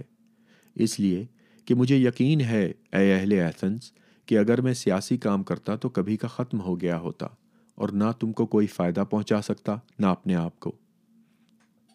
اگر میں سچی بات کہوں تو خفا نہ ہونا۔ حقیقت یہ ہے کہ کوئی شخص جو تمہاری طرف سے یا کسی اور جماعت کی طرف سے جنگ کرے اور ان بے شمار خلاف قانون اور خلاف انصاف باتوں کی مخالفت کرے جو ریاست کی طرف سے ہوتی ہیں، وہ سلامت نہیں رہ سکتا۔ جو شخص حق کی حمایت میں لڑنا چاہتا ہے اور تھوڑے دن زندہ بھی رہنا چاہتا ہے، تو اسے سیاسی زندگی سے الگ ہی رہنا چاہیے۔ میں جو کچھ کہتا ہوں، اس کا قطعی ثبوت دے سکتا ہوں۔ صرف الفاظ ہی سے نہیں، بلکہ اس چیز سے جس کی تم کہیں زیادہ قدر کرتے ہو یعنی عمل سے۔ میں تمہیں اپنی زندگی کا ایک واقعہ سناؤں گا جس سے تم پر یہ ثابت ہو جائے گا کہ میں ہرگز موت کے خوف سے بے انصافی کے آگے سر نہ جھکاتا اور سر جھکانے سے انکار کرتا تو فوراً مار ڈالا جاتا۔ یہ عدالت کا قصہ جو میں تمہیں سناتا ہوں، کچھ ایسا دلچسپ تو نہیں، مگر ہے بالکل سچا۔ اے اہل ایتھنس، مجھے عمر بھر میں صرف ایک بار سرکاری عہدہ نصیب ہوا یعنی سینٹ کی ممبری۔ اینیٹو کی قبیلے کو، جس سے مجھے تعلق ہے ان فوجی سرداروں کے مقدمے کی سماعت کرنی تھی، جنہوں نے آرگینو سائی کی جنگ کے بعد لاشیں نہیں اٹھوائی تھیں۔ تم لوگوں کی یہ تجویز تھی کہ سب کے مقدمے کی سماعت ایک ساتھ کی جائے، اور یہ بات بالکل خلاف قانون تھی، جیسا تمہیں بعد میں معلوم ہوا۔ لیکن اس وقت سینٹ کے ممبروں میں اکیلا میں ہی تھا جس نے اس خلاف قانون کارروائی کی مخالفت کی اور تمہارے خلاف ووٹ دیا۔ جب مقرروں نے دھمکایا کہ مجھے گرفتار کر کے مجھ پر مقدمہ چلائیں گے، تو میں نے اپنے دل میں ٹھان لی کہ چونکہ قانون اور انصاف میری طرف ہے، اس لیے میں اس خطرے کا مقابلہ کروں گا۔ بجائے اس کے کہ قید اور قتل کے خوف سے تمہاری بے انصافی میں شرکت کروں۔ یہ جمہوریت کے زمانے کا واقعہ ہے۔ لیکن جب تیس عمائد کی حکومت کا دور آیا، تو انہوں نے مجھے اور چار اور شخصوں کو گول گھر بلوا کر لیون سلامی کو سلامت سے لانے کا حکم دیا۔ اس لیے کہ وہ اسے قتل کرنا چاہتے تھے۔ یہ ایک نمونہ تھا ان احکام کا جو وہ دیا کرتے تھے تاکہ زیادہ سے زیادہ آدمیوں کو اپنے جرائم میں شریک کر لیں۔ تب میں نے نہ صرف قول سے بلکہ عمل سے ثابت کر دیا کہ مجھے موت کی ذرہ برابر پرواہ نہیں، بلکہ صرف ایک بات کی فکر اور بہت بڑی فکر ہے کہ مجھ سے کوئی برا اور ناپاک فعل سرزد نہ ہونے پائے۔ کیونکہ میں نے اس ظالم حکومت کی زبردست قوت سے ڈر کر ناجائز کام نہیں کیا۔ جب ہم لوگ گھر سے نکلے تو وہ چاروں آدمی تو سلامش جا کر لیون کو لائے، مگر میں چپ چاپ اپنے گھر چلا آیا۔ ممکن تھا کہ اس کی وجہ سے میں قتل کر دیا جاتا، اگر تھوڑے ہی دن بعد تیس سماعت کی حکومت کا خاتمہ نہ ہو گیا ہوتا۔ بہت سے لوگ میرے قول کی تصدیق کریں گے۔ اب یہ بتاؤ کہ تمہارے خیال میں میں اتنے دن زندہ رہ سکتا تھا اگر میں نے سیاسی زندگی اختیار کی ہوتی اور ایک نیک آدمی کی طرح حق پر قائم رہتا اور انصاف کو سب چیزوں سے مقدم سمجھتا؟ نہیں اے اہل ایتھنس میرے لیے بلکہ ہر شخص کے لیے یہ بات ناممکن تھی۔ لیکن میں اپنے ہر فعل میں خواہ وہ عمومی ہو یا ذاتی، ہمیشہ ایک ہی اصول پر قائم رہا۔ اور نہ میں نے ان لوگوں کی خاطر، جنہیں لوگ مجھ کو بدنام کرنے کے لیے میرا پیرو کہتے ہیں، نہ کسی اور کی خاطر اپنے اصول سے ہٹنے کی ذلت گوارا کی۔ دراصل میرے کوئی باقاعدہ پیرو نہیں ہے لیکن جب میں اس کام کو جس پر میں معمور ہوں انجام دے رہا ہوں اور کوئی شخص خواہ وہ جوان ہو یا بوڑھا آ کر میری گفتگو سننا چاہے تو میں اسے نہیں روکتا۔ یہ بھی نہیں کہ میں ان لوگوں سے باتیں کرتا ہوں جو مجھے فیس دیتے ہیں، بلکہ ہر شخص، چاہے امیر ہو یا غریب، مجھ سے سوال جواب کر سکتا ہے اور میری بات چیت سن سکتا ہے۔ اور وہ اچھا آدمی ثابت ہو یا برا، دونوں میں سے کوئی چیز بھی انصافاً میری طرف منسوب نہیں کی جا سکتی، اس لیے کہ میں نے نہ کبھی کسی کو کچھ سکھایا اور نہ سکھانے کا دعویٰ کیا ہے۔ اور اگر کوئی شخص یہ کہے کہ اس نے کبھی مجھ سے کوئی ایسی بات سیکھی یا سنی ہے جو اور سب نے نہیں سنی تو وہ جھوٹ بولتا ہے۔ مگر مجھ سے یہ سوال کیا جائے گا، آخر لوگ تم سے ہمیشہ اس قدر شوق سے باتیں کیوں کیا کرتے ہیں؟ اس کی ساری حقیقت، اے اہل ایسنس میں تمہیں پہلے ہی بتا چکا ہوں۔ وہ مدعیان حکمت پر جرا ہوتے سننا چاہتے ہیں۔ یہ بڑی دل لگی کی چیز ہے۔ لوگوں پر جرا کرنے کا فرض خدا کی طرف سے مجھ پر عائد ہوا ہے، اور پیش گوئی، رویا، اور ہر اس طریقے سے جس سے کہ خدا کی مرضی انسانوں کو بتائی جاتی ہے، مجھے اس کی خبر دی گئی ہے۔ یہ سچی بات ہے، اے اہل احسنس اگر سچی نہیں ہے، تو اس کی تردید آسانی سے ہو سکتی ہے۔ اگر میں نوجوانوں کو بگاڑتا رہا ہوں، تو جو لوگ ان میں سے بالغ ہو چکے ہیں اور یہ محسوس کرتے ہیں کہ ان کی نوجوانی کے زمانے میں میں نے انہیں غلط مشورہ دیا تھا۔ انہیں اب مستغیث کی حیثیت سے سامنے آنا چاہیے اور مجھ سے بدلہ لینا چاہیے۔ یا اگر وہ خود نہیں آنا چاہتے تو ان کے عزیز، باپ، بھائی وغیرہ کو یہ بتائیں کہ ان کے خاندان کو میرے ہاتھ سے کیا نقصان پہنچا ہے۔ یہ ان لوگوں کے لیے بہت اچھا موقع ہے۔ ان میں سے بہت سے مجھے یہاں عدالت میں نظر آ رہے ہیں۔ میرا ہم وطن اور ہم عمر کریٹو بھی ہے اور اس کے بیٹے کریٹوبیولس کو بھی دیکھ رہا ہوں۔ ایشیٹیس کا باپ لائسینیس اسٹیفیسی بھی موجود ہے اور ایسچینیس کا باپ اینٹیفن سیفیسینی بھی ان کے علاوہ کئی شخص ان لوگوں کے جو میری صحبت میں رہا کرتے تھے بھائی ہیں۔ مثلا تھیوس ڈوٹیڈیس کا بیٹا نیکوسٹرینس تھیوڈوٹس کا بھائی ہے۔ خود تھیوڈوٹس تو دنیا سے رخصت ہو چکا ہے، اس لیے کم سے کم وہ تو اپنے بھائی کو روکنے کا نہیں۔ ڈیموڈوکس کا بیٹا پریلیس تھیا کس کا بھائی ہے؟ اور ارسٹن کا بیٹا اڈائی نیسٹس اور اس کا بھائی اپولو ڈورس بھی نظر آ رہا ہے۔ میں اور بہت سے لوگوں کا نام لے سکتا ہوں اور ملیٹس کو چاہیے تھا کہ اپنی تقریر کے ضمن میں ان میں سے بعض کو گواہوں کے طور پر پیش کرتا۔ اور اگر اس وقت بھول گیا تھا تو اب صحیح، میں اس کے لیے جگہ خالی کرنے کو تیار ہوں۔ اس سے پوچھو کہ اس قسم کی کوئی شہادت پیش کر سکتا ہے؟ نہیں اے اہل ایتھنس، معاملہ اس کے بالکل برعکس ہے۔ یہ سب لوگ تو اس خاکسار کی طرف سے جو بقول ملیٹس اور انائٹس کے ان کا بگاڑنے والا اور ان کے عزیزوں کو نقصان پہنچانے والا ہے، شہادت دینے کو تیار ہیں۔ صرف بگڑے ہوئے نوجوان ہی نہیں، ان کی شہادت میں تو کوئی غرض بھی ہو سکتی ہے، بلکہ ان کے بن بگڑے بزرگ بھی۔ آخر وہ کس وجہ سے میری طرف سے شہادت دے رہے ہیں؟ ظاہر ہے، محض حق اور انصاف کی خاطر۔ وہ جانتے ہیں کہ میں سچ کہہ رہا ہوں اور میلیٹس جھوٹا ہے۔ میں تو اے اہل ایسنس بس اسی قسم کی صفائی پیش کر سکتا ہوں۔ ہاں ایک بات اور سن لو۔ شاید کوئی شخص مجھ سے اس وجہ سے خفا ہو کہ اسے یاد آ رہا ہو کہ خود اس نے ایسی ہی یا اس سے کم اہم موقع پر رو رو کر ججوں کی منتیں کی تھیں۔ اپنے بچوں کو عدالت میں پیش کیا تھا، جو کہ ایک دردناک منظر تھا اور بہت سے عزیزوں اور دوستوں کو سفارش کے لیے لایا تھا۔ مگر میں، جس کی جان خطرے میں ہے اس قسم کی کوئی بات نہیں کر رہا ہوں۔ شاید اس فرق کا خیال کر کے وہ میرا دشمن ہو جائے اور غصے میں میرے خلاف رائے دے دے۔ اگر تم میں کوئی ایسا شخص ہو، یاد رکھو میں نے یہ نہیں کہا کہ ہے۔ تو اسے میں بجا طور پر یہ جواب دے سکتا ہوں، میرے دوست، میں بھی انسان ہوں اور دوسرے انسانوں کی طرح گوشت اور خون کا بنا ہوا ہوں، نہ کہ پتھر اور لکڑی کا۔ جیسا کہ ہومر نے کہا ہے، میں بھی صاحب اولاد ہوں۔ اے اہل ایسنس میرے تین بیٹے ہیں۔ ایک نوجوان ہے اور دو ابھی چھوٹے ہیں۔ مگر میں ان میں سے کسی کو یہاں نہیں لاؤں گا کہ تم سے میری رہائی کی التجا کرے۔ جانتے ہو اس کی وجہ کیا ہے؟ یہ نہیں کہ مجھے اپنے اوپر گھمنڈ ہے یا تمہاری عزت میرے دل میں نہیں۔ میں موت سے ڈرتا ہوں یا نہیں، یہ ایک جدا گانا سوال ہے جسے میں اس وقت نہیں چھیڑنا چاہتا۔ لیکن عام رائے کا لحاظ کرتے ہوئے میں یہ محسوس کرتا ہوں کہ اس قسم کی حرکت میرے لیے تمہارے لیے اور ساری ریاست کے لیے باعث شرم ہوگی۔ جو شخص میری طرح بوڑھا ہو اور دانش مند مشہور ہو، اسے ایسی ذلت نہیں گوارا کرنی چاہیے، خواہ میں اس بات کا مستحق ہوں یا نہ ہوں۔ بہرحال ساری دنیا کی یہ رائے ہے کہ سکرات بعض باتوں کے لحاظ سے دوسروں سے افضل ہے، اور اگر تم میں سے وہ لوگ جو حکمت، شجاعت یا کسی اور صفت میں دوسروں سے افضل سمجھے جاتے ہیں اپنے آپ کو اس طرح ذلیل کریں تو کس قدر شرمناک حرکت ہوگی۔ میں نے بڑے بڑے مشہور لوگوں کو دیکھا ہے کہ سزا کا حکم سننے کے بعد ان کا کچھ عجیب حال ہوتا ہے۔ وہ سمجھتے ہیں کہ اگر وہ مریں گے تو ان پر بڑی سخت مصیبت گزر جائے گی، اور اگر تم نے ان کی جان بخش دی تو ابد الآباد تک زندہ رہیں گے۔ میرے خیال میں ایسے لوگ خود ریاست کے لیے باعث ذلت ہیں۔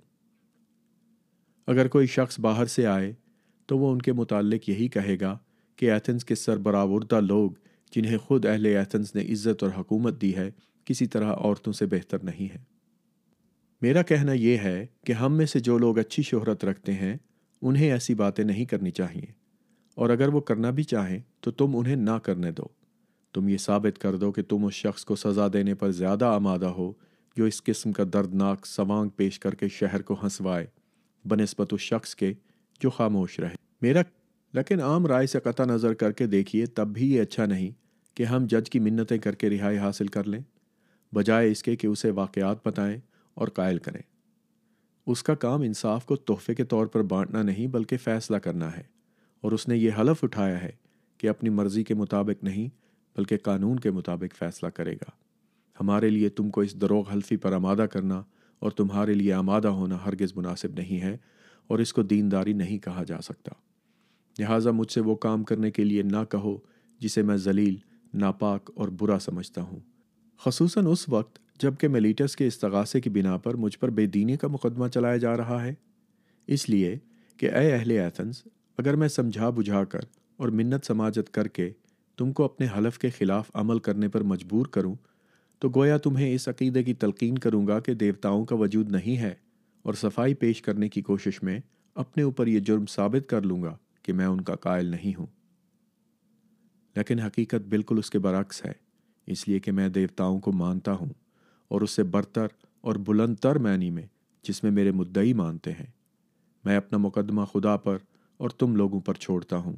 تم جیسا اپنے لیے اور میرے لیے بہتر سمجھو، ویسا ہی فیصلہ کرو۔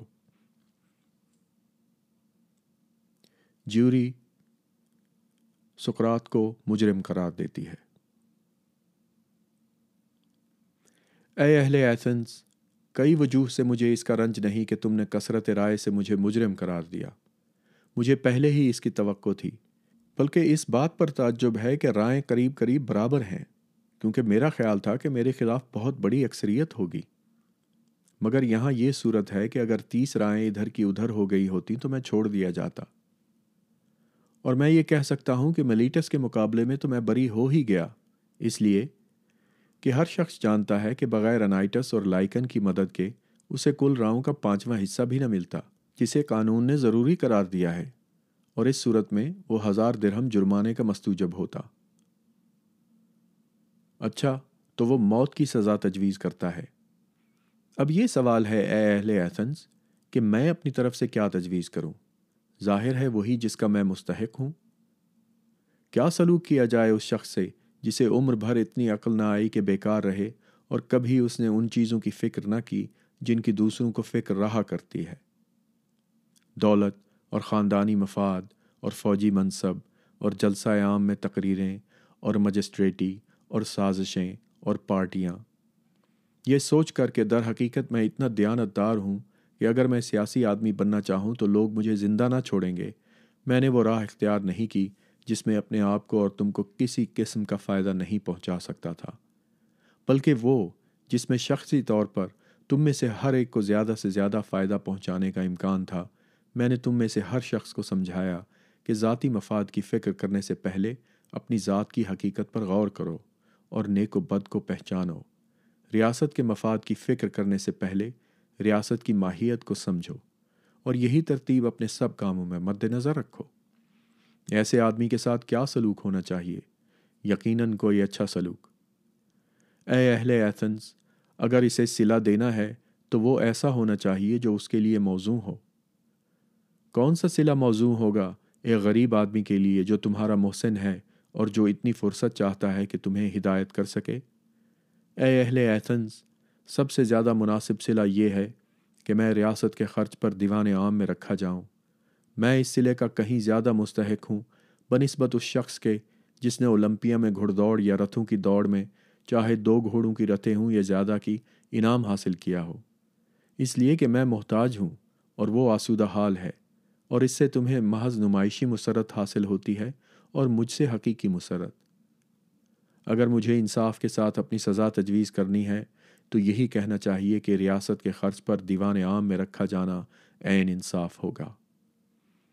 شاید تم یہ سمجھتے ہو کہ جو کچھ میں اب کہہ رہا ہوں اور جو کچھ میں نے پہلے رونے اور گڑ گڑانے کے بارے میں کہا تھا، وہ تمہارے ساتھ گستاخی ہے۔ مگر حقیقت میں ایسا نہیں ہے۔ میں تو یہ اس لیے کہہ رہا ہوں کہ مجھے یقین ہے میں نے کبھی کسی کے ساتھ جان بوجھ کر برائی نہیں کی۔ اگرچہ میں تمہیں یقین نہیں دلا سکا، کیونکہ مجھے وقت بہت کم ملا۔ اگر ایتھنس میں یہ قانون ہوتا، جیسا دوسرے شہروں میں ہے کہ کسی سنگین مقدمے کا فیصلہ ایک دن میں نہیں ہونا چاہیے، تو غالباً میں تمہیں یقین دلانے میں کامیاب ہو جاتا۔ مگر میں اتنے بڑے بڑے الزاموں کو دم بھر میں رد نہیں کر سکتا۔ البتہ چونکہ مجھے یقین ہے کہ میں نے کسی اور کے ساتھ برائی نہیں کی، اس لیے کوئی وجہ نہیں کہ میں اپنے ساتھ برائی کروں۔ میں یہ تسلیم نہیں کروں گا کہ میں کسی برے سلوک کا مستحق ہوں اور اپنے لیے کوئی سزا تجویز نہیں کروں گا۔ آخر کیوں کروں؟ اس لیے کہ میں سزائے موت سے جو ملیٹس نے تجویز کی ہے، ڈرتا ہوں، جسے جب مجھے یہی نہیں معلوم کہ موت اچھی چیز ہے یا بری، تو میں کوئی ایسی سزا کیوں تجویز کروں جو یقیناً بری ہو؟ کیا میں قید پسند کروں؟ مجھے کیا پڑی ہے کہ میں جیل میں رہوں اور اس سال کے مجسٹریٹ کی گیارہ حاکموں کی غلامی پسند کروں؟ یا جرمانہ اور قید تا ادائیگی جرمانہ کی سزا ہونا چاہیے؟ اس پر بھی وہی اعتراض ہے۔ مجھے جیل میں سڑنا پڑے گا، اس لیے کہ روپیہ تو میرے پاس ہے نہیں۔ کہ جرمانہ ادا کروں۔ اور اگر میں جلا وطنی تجویز کروں، ممکن ہے تم یہی سزا مقرر کرو، تو اس کے یہ معنی ہوں گے کہ مجھے زندگی کی محبت نے اندھا کر دیا ہے، اور میں اس قدر بے عقل ہوں کہ جب تم لوگ جو میرے ہم وطن ہو، میری گفتگو کو برداشت نہیں کر سکتے اور سخت مضر اور قابل نفرت سمجھ کر مجھ سے پیچھا چھڑانا چاہتے ہو، تو میں یہ توقع کروں کہ دوسرے میری باتوں کو برداشت کر لیں گے؟ نہیں، اے اہل ایتھنس یہ تو کچھ زیادہ کرینے قیاس نہیں۔ اور وہ بھی کیا زندگی ہوگی کہ میں اس بڑھاپے میں شہر شہر مارا پھروں، کبھی یہاں جاؤں، کبھی وہاں، اور جہاں جاؤں وہاں سے نکالا جاؤں۔ اس لیے کہ مجھے پوری طرح یقین ہے کہ میں جس جگہ بھی جاؤں گا، وہاں نوجوان میرے گرد جمع ہو جائیں گے، جیسے یہاں جمع ہوتے ہیں۔ اور اگر میں انہیں اپنے پاس نہ آنے دوں، تو وہ اپنے بزرگوں سے کہہ کر مجھے نکلوا دیں گے۔ اور اگر آنے دوں، تو ان کے باپ اور دوست خود ہی نکال دیں گے۔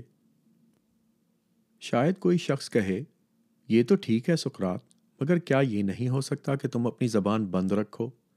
تب تو تم کسی باہر کے شہر میں جا سکتے ہو اور کوئی تمہیں نہیں ستائے گا۔ اس سوال کا جواب تم لوگوں کو سمجھانا بہت مشکل ہے۔ اگر میں کہوں کہ تمہارا کہا ماننا خدا کی نافرمانی ہوگی، اس لیے میں اپنی زبان بند نہیں رکھ سکتا، تو تمہیں یقین نہیں آئے گا کہ میں سنجیدگی سے کہہ رہا ہوں۔ اور پھر اگر یہ کہوں کہ نیکی اور دوسرے مسائل پر جن میں تم مجھے اپنا اور دوسروں کا امتحان لیتے سنا کرتے ہو روز مرہ گفتگو کرنا انسان کے لیے بہترین چیز ہے اور بے امتحان زندگی کسی کام کی نہیں، تو اور بھی کم امید ہے کہ تمہیں یقین آئے۔ مگر میں جو کچھ کہہ رہا ہوں وہ سچ ہے۔ اگرچہ ایسی بات ہے جس کا تمہیں یقین دلانا مشکل ہے، اور اس کا میں عادی نہیں ہوں کہ اپنے آپ کو سزا کا مستحق سمجھوں۔ اگر میرے پاس دولت ہوتی تو جتنا جرمانہ ادا کر سکتا اس نسبت سے اپنا جرم تسلیم کر لیتا اور میرا کچھ نہ بگڑتا۔ مگر چونکہ میرے پاس کچھ نہیں ہے، اس لیے تم سے التجا کرتا ہوں کہ جرمانہ میری حیثیت کے مطابق کرو۔ میرے ہاں شاید پچاس روپے کی گنجائش نکل آئے، اس لیے یہی جرمانہ تجویز کرتا ہوں۔ یہ میرے دوست افلاطون، کریٹو کرٹوبیلس اور اپولوڈورس مجھ سے کہتے ہیں کہ تم پندرہ سو روپیہ کہہ دو، ہم لوگ اس کے ضامن ہو جائیں گے۔ اس لیے پندرہ سو جرمانہ کر دیا جائے، جس کے لیے ان لوگوں کی ضمانت بہت کافی ہے۔ جیوری سکرات کو موت کی سزا دیتی ہے۔ تمہیں کچھ زیادہ فائدہ نہیں ہوگا، اے اہل ایسنس اس رسوائی کے مقابلے میں جو تم کو شہر کے مخالفوں کے ہاتھوں اٹھانی پڑے گی۔ وہ کہیں گے کہ تم نے سکرات جیسے دانش مند کو مار ڈالا۔ تمہیں الزام دینے کے لیے وہ مجھے دانش مند ہی کہیں گے۔ اگرچہ میں دانش مند نہیں ہوں۔ اگر تم تھوڑے دن صبر کرتے، تو تمہاری خواہش قدرتی طریقے سے پوری ہو جاتی۔ اس لیے کہ میں بوڑھا ہو گیا ہوں، جیسا کہ تم خود دیکھتے ہو، اور میری موت کا دن دور نہیں ہے۔ میرا خطاب تم سب سے نہیں ہے، بلکہ صرف ان لوگوں سے جنہوں نے میرے لیے سزائے موت تجویز کی ہے، اور مجھے ان سے ایک بات اور کہنی ہے۔ تم سمجھتے ہو، مجھے اس لیے سزا ہوئی کہ مجھے ایسے الفاظ کہنے نہیں آتے جن کی بدولت میں رہا ہو جاتا، اگرچہ مجھے کسی چیز کے کہنے یا کرنے میں باک نہ ہوتی۔ حقیقت میں ایسا نہیں ہے۔ وہ کمی جو میری سزا کا باعث ہوئی، الفاظ کی کمی نہ تھی، ہرگز نہیں۔ البتہ نہ مجھ میں اتنی جرت اور بے باکی تھی، اور نہ میری یہ خواہش تھی کہ تم سے اس طرح خطاب کروں جس طرح تم پسند کرتے ہو۔ یعنی تمہارے آگے روؤں اور گڑ گڑاؤں اور وہ باتیں کہوں جو تم دوسروں سے سننے کے عادی ہو۔ اور جو میرے خیال میں میری شان کے خلاف ہیں۔ اس وقت بھی میرا یہ خیال تھا کہ مجھے خطرے کی حالت میں کوئی ہلکی یا ذلیل حرکت نہیں کرنی چاہیے۔ اور اب بھی میں اس پر پشیمان نہیں ہوں کہ میں نے جواب دہی کا یہ انداز اختیار کیا۔ تمہارے انداز میں تقریر کر کے زندہ رہنے سے تو میں یہ اچھا سمجھتا ہوں کہ اپنے انداز میں تقریر کروں اور مار ڈالا جاؤں۔ اس لیے کہ نہ تو میدان جنگ میں اور نہ عدالت میں میرے یا کسی اور شخص کے لیے یہ جائز ہے کہ وہ موت سے بچنے کے لیے بلا امتیاز ہر طریقہ اختیار کرے۔ اکثر لڑائی میں یہ بات یقینی ہوتی ہے کہ اگر انسان ہتھیار ڈال دے اور جو لوگ اس کا پیچھا کر رہے ہوں ان کے آگے گھٹنوں کے بل جھک جائے تو وہ موت سے بچ جائے گا۔ دوسرے خطروں میں جان بچانے کے دوسرے طریقے ہیں۔ اگر انسان کو کسی بات کے کہنے یا کرنے میں باک نہ ہو۔ دشواری میرے دوستوں، موت سے بچنے میں نہیں بلکہ بدی سے بچنے میں ہے۔ اس لیے کہ اس کی رفتار موت سے زیادہ تیز ہے۔ میں بوڑھا اور سست قدم ہوں اور مجھے آہستہ چلنے والی چیز یعنی موت نے پکڑ لیا ہے اور میرے مدعی تیز اور سست ہیں اور انہیں تیز رو چیز یعنی بدی نے پکڑ لیا ہے۔ اب میں تو تمہاری عدالت میں مجرم بن کر موت کی سزا پانے جا رہا ہوں اور یہ حق کی عدالت سے مجرم بن کر مفسدانہ اور ظالمانہ زندگی کی سزا کاٹنے اپنی راہ جا رہے ہیں۔ میں اپنی سزا بھگت لوں گا۔ یہ اپنی بھگت لیں۔ شاید یہی تقدیر کے احکام ہیں اور میرے خیال میں بہت مناسب ہیں۔ اور اب اے مجھے سزا دینے والوں میں ایک پیش گوئی کرنا چاہتا ہوں، کیونکہ میں مرنے کو ہوں اور مرتے وقت انسان میں پیش گوئی کی قوت پیدا ہو جاتی ہے۔ میری پیش گوئی اپنے قاتلوں سے یہ ہے کہ دنیا سے رخصت ہوتے ہی تمہیں اس سے کہیں زیادہ سخت سزا بھگتنی پڑے گی جو تم نے مجھے دی ہے۔ مجھے تم نے اس لیے مارا ہے کہ تم اپنے نکتہ چین سے بچ جاؤ اور تمہیں اپنی زندگی کا حساب نہ دینا پڑے۔ لیکن جو تم سمجھتے ہو وہ نہیں ہوگا، بلکہ کچھ اور ہی ہونے والا ہے۔ میں کہے دیتا ہوں کہ تمہارے نکتہ چین اب سے کہیں زیادہ ہوں گے۔ وہ نکتہ چین جنہیں میں نے اب تک روک رکھا تھا۔ یہ لوگ اور کم عمر ہیں۔ تمہارے ساتھ وہ اور زیادہ سختی سے پیش آئیں گے اور تم ان سے اور زیادہ خفا ہوگے۔ اگر تم سمجھتے ہو کہ لوگوں کو مار ڈالنے سے تم کسی شخص کو اپنی بری زندگی کی تنقید سے روک سکتے ہو، تو تم غلطی پر ہو۔ یہ طریقہ بچنے کا نہ تو ممکن ہے اور نہ باعزت۔ سب سے آسان اور برتر طریقہ دوسروں کی زبان بندی نہیں ہے، بلکہ اپنی اصلاح۔ یہ پیش گوئی ہے جو میں جانے سے پہلے اپنے ججوں کو سنانا چاہتا تھا۔ اے میرے دوستو، جو مجھے رہا کرنے کے حق میں تھے جتنی دیر مجسٹریٹ اپنے کام میں مصروف ہے قبل اس کے کہ میں اس جگہ جاؤں جہاں مجھے مرنا ہے، تم سے بھی اس معاملے کے متعلق کچھ کہنا چاہتا ہوں۔ ذرا سی دیر ٹھہر جاؤ تاکہ ہم اس فرصت میں کچھ باتیں ہی کر لیں۔ تم میرے دوست ہو، اس لیے میں چاہتا ہوں کہ جو کچھ مجھ پر گزرا ہے، اس کے معنی تمہیں سمجھا دوں۔ میرے منصف ہو اس لیے کہ تم حقیقت میں منصف کہلانے کے مستحق ہو۔ میں تم سے ایک عجیب واقعے کا ذکر کرنا چاہتا ہوں۔ اب تک اس ربانی قوت کا جس کی بنیاد اندرونی الہام پر ہے، یہ قاعدہ رہا ہے کہ وہ مجھے چھوٹی چھوٹی باتوں سے بھی منع کر دیتی تھی۔ اگر مجھ سے کسی معاملے میں کوئی غلطی یا لغزش ہونے والی ہو۔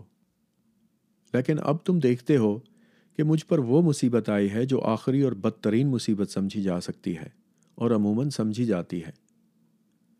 لیکن اس ربانی قوت نے نہ تو مجھے عدالت آتے وقت منع کیا اور نہ تقریر کرتے وقت کسی بات کے کہنے سے روکا۔ پہلے اکثر ایسا ہوا ہے کہ میں تقریر کے دوران میں روک دیا گیا ہوں، لیکن اب اس معاملے کے متعلق الہام ربانی کسی بات کے کہنے یا کرنے میں حائل نہیں ہوا۔ تم پوچھو گے کہ میں اس خاموشی کے کیا معنی لیتا ہوں؟ میں ابھی بتاتا ہوں۔ یہ اس کی علامت ہے کہ جو کچھ مجھ پر گزرا اچھا ہے۔ اور ہم میں سے جو لوگ موت کو برا سمجھتے ہیں وہ غلطی پر ہیں۔ اس لیے کہ اگر میں کوئی اچھا کام نہیں بلکہ برا کام کرنے والا ہوتا تو مقررہ اشارہ یقیناً مجھے روک دیتا۔ ہم ایک اور پہلو سے اس مسئلے پر غور کریں تو ظاہر ہو جائے گا کہ اس کے قوی وجوہ موجود ہیں کہ ہم موت کو اچھی چیز سمجھیں۔ اس لیے کہ دو باتوں میں سے ایک ہے، یا تو موت محض عدم اور لا شعور کی حالت ہے یا جیسا کہ لوگ کہتے ہیں روح میں تغیر واقع ہوتا ہے اور وہ اس دنیا سے دوسری دنیا میں پہنچ جاتی ہے۔ اب اگر تم یہ سمجھو کہ مرنے کے بعد کسی قسم کا شعور باقی نہیں رہتا، بلکہ ایک گہری نیند ہوتی ہے جس میں خواب تک خلل انداز نہیں ہوتا، تو پھر موت کا کیا کہنا؟ اس لیے کہ اگر کوئی شخص ایک ایسی رات کا جس میں اس کی نیند میں کوئی خواب تک خلل انداز نہ ہوا ہو، اپنی زندگی کے دوسرے دنوں اور راتوں سے مقابلہ کرے اور پھر ہمیں یہ بتائے کہ کتنے دن اور رات اس سے بہتر گزرے۔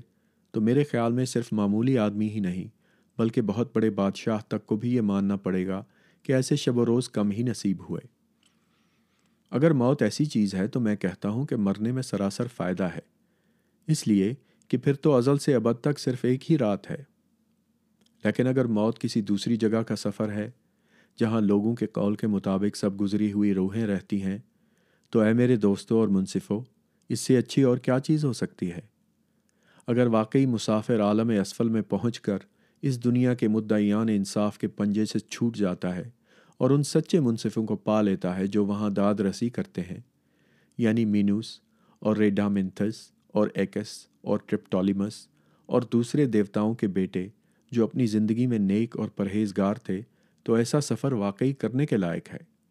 کون شخص دل سے نہ چاہتا ہوگا کہ اسے آرفیس اور میوزیس اور ہیسیڈ اور ہومر سے باتیں کرنے کا موقع ملے؟ اگر یہ سچ ہے تو میں ایک بار نہیں، ہزار بار مرنے کو تیار ہوں۔ مجھے تو پیلیمیڈیس اور ٹیلامین کے بیٹے اجیکس اور دوسرے سورماؤں سے جو غیر منصفانہ فیصلوں کی بنا پر مارے گئے ملنے اور باتیں کرنے سے انتہائی دلچسپی ہوگی اور اپنی تکلیف کا ان کی تکلیف سے مقابلہ کرنے میں بہت لطف آئے گا۔ سب سے بڑھ کر یہ ہے کہ میں صحیح اور غلط علم کی تحقیق اس دنیا کی طرح اس دنیا میں بھی کرتا رہوں گا۔ اور مجھے یہ پتہ چل جائے گا کہ کون شخص دانش مند ہے اور کون دانش مند بنتا ہے مگر حقیقت میں نہیں ہے۔ اے منصفو، کسی شخص کے لیے اس سے بڑھ کر کیا بات ہو سکتی ہے کہ وہ ٹرائے کی عظیم الشان مہم کے رہنما یا اوڈیسیس یا سیسیفس اور بے شمار دوسرے مردوں اور عورتوں کا امتحان لے؟ کیا ٹھکانہ ہے اس خوشی کا جو ان سے گفتگو کرنے اور سوالات پوچھنے سے حاصل ہوگی؟ دوسری دنیا میں لوگ کسی شخص کو سوالات پوچھنے کے جرم میں قتل نہیں کرتے ہوں گے، ہرگز نہیں کرتے ہوں گے، کیونکہ وہ نہ صرف ہم سے زیادہ خوش دل بلکہ لافانی بھی ہوں گے، اگر لوگوں کا کہنا سچ ہے۔ اس لیے اے منصف و موت سے نہ گھبراؤ اور یقین جانو کہ نیک آدمی پر کوئی مصیبت نہیں آ سکتی، نہ زندگی میں، نہ مرنے کے بعد۔ اسے اور اس کے بال بچوں کو دیوتا کبھی نہیں بھولتے۔ تم یہ نہ سمجھنا کہ میری آنے والی موت محض اتفاقی چیز ہے۔ مجھے صاف نظر آ رہا ہے کہ وہ وقت آ گیا تھا جب میرے لیے یہی بہتر تھا کہ مر کر دنیا کے جھگڑوں سے چھوٹ جاؤں۔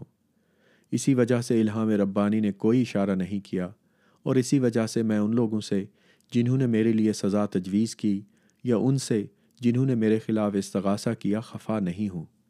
ان سے مجھے کوئی نقصان نہیں پہنچا، اگرچہ وہ اپنی طرف سے یہی چاہتے تھے، اور اس کی مجھے کسی قدر شکایت بھی ہے۔ پھر بھی میں ان سے ایک عنایت کا خاص کار ہوں۔ جب میرے لڑکے بڑے ہو جائیں تو اے دوستو، انہیں سزا دینا اور اسی طرح ستانا جیسے میں نے تمہیں ستایا، اگر وہ دولت یا کسی اور چیز کو نیکی سے بڑھ کر سمجھے۔ انہیں جھڑکنا جیسے کہ میں نے تمہیں جھڑکا کہ وہ اس چیز کی پرواہ نہیں کرتے جس کی پرواہ کرنی چاہیے۔ اور اپنے دل میں سمجھتے ہیں کہ ہم بھی کچھ ہیں، حالانکہ وہ کچھ بھی نہیں۔ اگر تم یہ کرو گے تو میرے اور میرے بیٹوں کے ساتھ عین انصاف ہوگا۔ رخصت کا وقت آ گیا ہے اور اب ہم اپنی اپنی راہ جاتے ہیں، میں مرنے کے لیے اور تم جینے کے لیے۔ دونوں میں کیا چیز بہتر ہے، یہ خدا ہی جانتا ہے۔ مکالمہ ختم ہوا۔